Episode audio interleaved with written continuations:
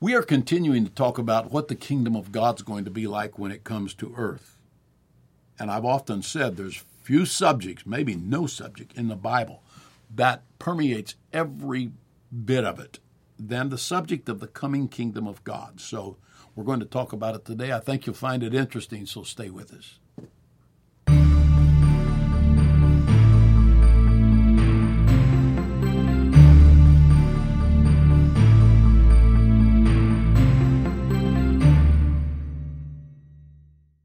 So, we have been talking about what I think is a very interesting subject, and that is what does the Bible say that the future coming kingdom of God in the earth looks like? We have went all the way back. We have seen that even from the foundation of the world, it has been God's intention to uh, have a kingdom on earth, and that the kingdom of heaven would actually be extended or uh, planted in the earth with permanence and bring all of the uh, attributes of heaven, which is the place of perfections and of essentials, uh, and to bring all those to earth with an exactitude that to look at it on earth would be to look at it how it is in heaven. So we've never reached that, but the promise of the Word of God has carried this. There is probably, I mean, we haven't run an official comparison on this, but there's probably no subject that is more uh, permeating in Scripture, that is just found, it just saturates Scripture all the way from the beginning, all the way through the Old Testament, all the way through the New Testament, than the subject of the future coming of the kingdom of God. The kingdom of God is talked about uh, scores of times in the Old Testament. Uh, it was a major, predominant subject of Jesus and the and John the Baptist and the disciples in the New Testament. We've we've already seen that. It was there was probably no subject more on the minds of the people themselves, the the citizens, the the Jewish people. Uh, at the coming of Jesus, and even before that, it was on the minds of the prophets. That's the primary thing they talked about. And so all of these things uh, are part and parcel of, of the coming kingdom. Jesus said when they did, when they asked him how to pray, he said, "Pray like this: Our Father which art in heaven, hallowed be thy name." And then he's right back to the subject: Thy kingdom come, thy will be done on earth as it is in heaven. So now that we've talked about the kingdom, there are many scriptures which give descriptions of what that coming kingdom is going to entail and what's going to be included in that kingdom. So um, we started talking about, not very long, just I think the last episode, we started talking about what does this kingdom look like when when you uh, when you think about the coming kingdom of God, what does the Bible say that it looks like? So, uh, I think the overarching umbrella word that would talk about the kingdom, Old and New Testament, is salvation. And we discussed this last week or whenever it was, yesterday. Um, and salvation uh, is a word which also means deliverance, but it it it entails wholeness. The, the idea of salvation is to it makes one whole. And many times when Jesus was healing people, you will see the scripture saying, and he made them whole, or every whit whole. And so wholeness means that something is everything that it essentially was envisioned to be. So if that's a human being, that means they have wholeness, body, soul, spirit. And that's why salvation includes uh, the potentiality for healing for the body and salvation for the soul and um, healing for emotions and invisible aspects of being human. And of course, uh, the reunion of the human spirit with God, which Jesus called being born again or born from above. And so um, I think I think if we keep that in mind, that not only is it going to be talking about people, it's going to be talking about the salvation of the earth itself, the redemption of the earth itself.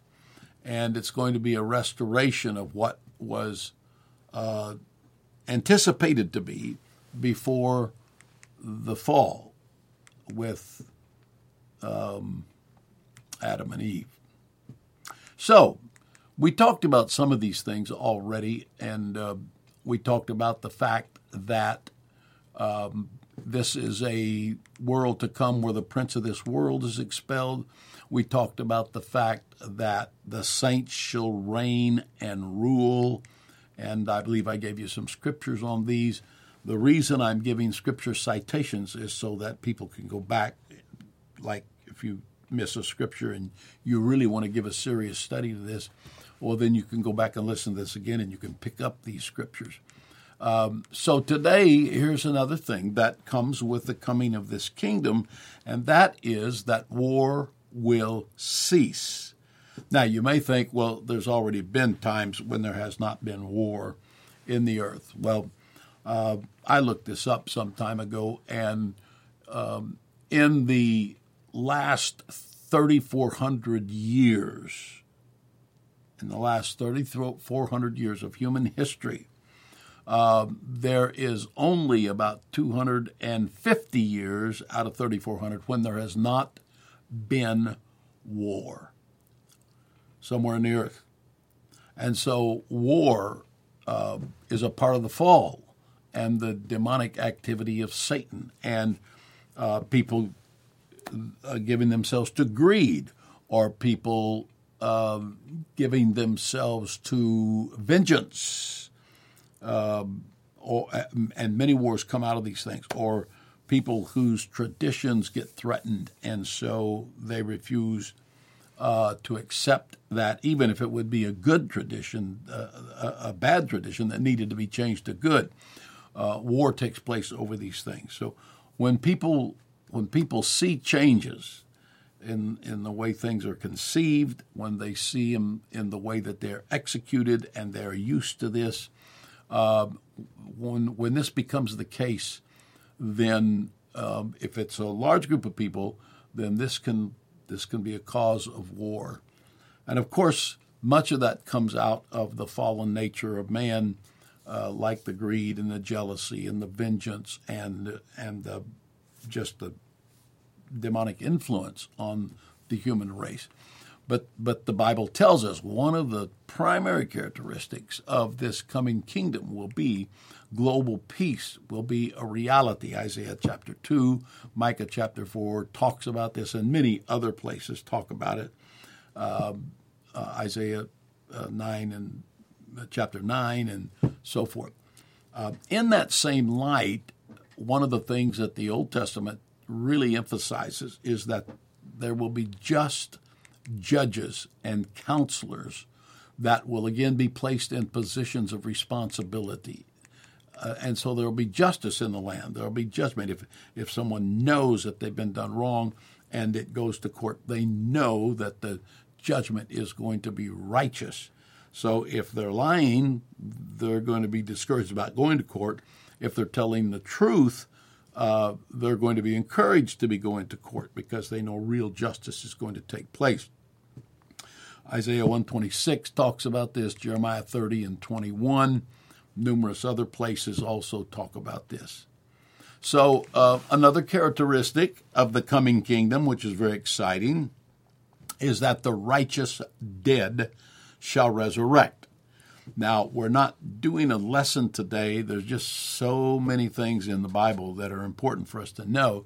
So, but we're not doing a lesson today on the, the judgments, the coming judgments. Everything does not happen at the end of the age in a single judgment. There is the Bema judgment for the saints in the church. There is the judgment of nations that Jesus speaks of in Matthew chapter 25. Um, and there is the judgment of uh, the at the end of the millennium, the great white throne judgment, and numerous other judgments that take place. And so, Uh, that's a study in itself.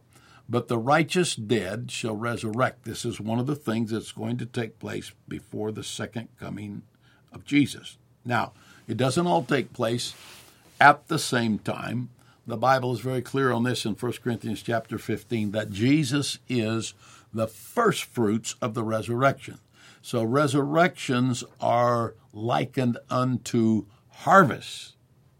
And so the harvesting of God's people, uh, the first harvest, the first fruits of the harvest that was resurrected was Jesus. And accompanying resurrection in this present world um, is rapture or catching away. Again, how do we know that? Well, it's modeled by the first fruits of the first resurrection, which is Jesus Christ himself, who resurrects and is caught away to heaven. And so the Bible uh, gives us information about this, I mean, specific information in a number of places. Somewhere we have done a lesson on the rapture and uh, the scriptural background that describes the rapture. Um, but but 1 Corinthians 15 is one of those places in which it tells us the dead shall resurrect. Well, also um, the Old Testament, Isaiah 25 and 8, uh, gives us a, a pretty apt description also of the fact that the resurrection is going to take place. And uh, we think there will be a resurrection of the Old Testament saints. There will be the resurrection of the uh, church. Um, and there's already been the resurrection of Jesus. Uh, and so, over and over, we're going to see resurrection in the Bible. And um, so, this is a very important point of all of this. Uh, Another thing is that all enemies will be subjected and Christ will reign and he will reign forever. Daniel chapter 2 tells us this. Zechariah 14 discusses this that uh, the Messiah, which will be Jesus Christ, will reign and all enemies will be subjected to him. With all of this, uh, this will not be a tyrannical reign. This will be the first time in history I mean, I think that I, I think that it's a given that the very best form of government that man could have, and there are numerous forms, the very, the very best form that man could have would be a monarchy who has a perfect king. If you had a perfect king, there would never be a judgment made that was not righteous. There would never be anybody's uh, needs that were not met because he would be perfect in knowing how to supply for his kingdom. There would never be a place where there would have to be fear because he is not one. Um, I mean, unless you're a transgressor, he's not one to be feared in the sense of terror. Uh, and so, another thing would be if you have the perfect king, he's going to allow the advances of, of, of science, he's going to allow knowledge to increase. And so, with that in mind, one of the things that will come that the Bible talks about is there will be a dramatic advance in global intelligence. And this advance in global intelligence is kind of connected with holiness, and it will occur. Isaiah talked about it in, in 54 13. He talked about it in 60 and verse 21. Uh, Zechariah talked about it in 14 and 21 and 22. These are scriptures that let us know that there is this this is dramatic advancement, dramatic advancement in intelligence. And of course, it's going to be a holy kingdom. Uh, it actually, the Bible actually talks about a highway of holiness.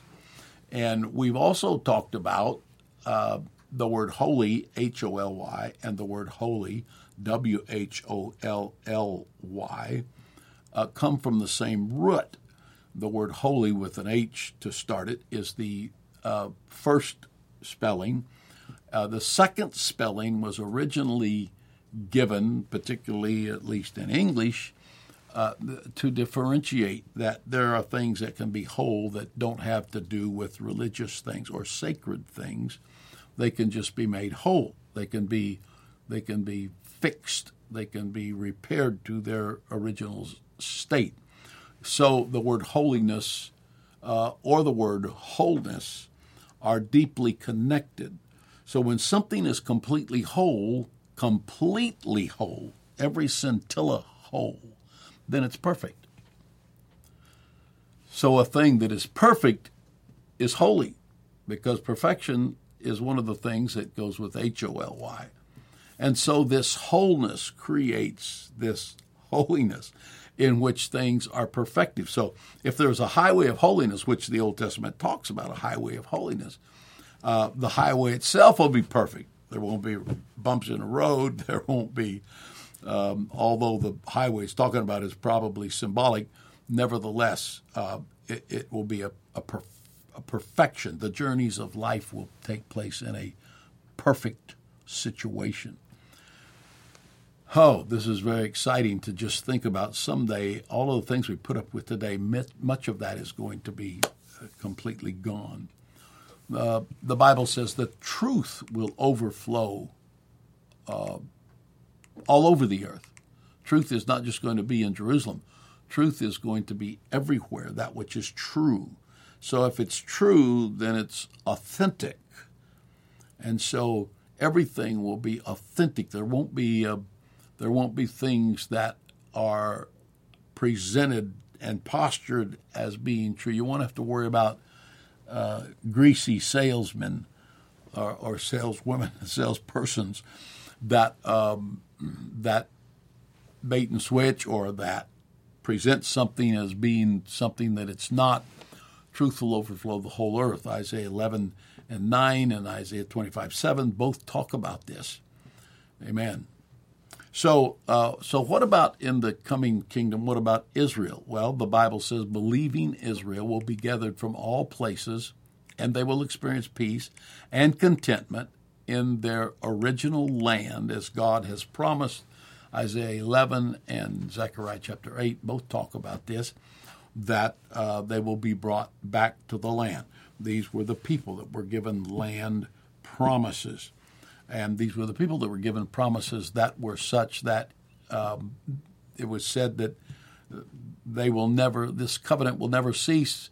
Uh, if day and night were to cease, this covenant will not cease. So God used the strongest terms to talk about the fact that they would be part of this covenant. So we'll talk about this more tomorrow.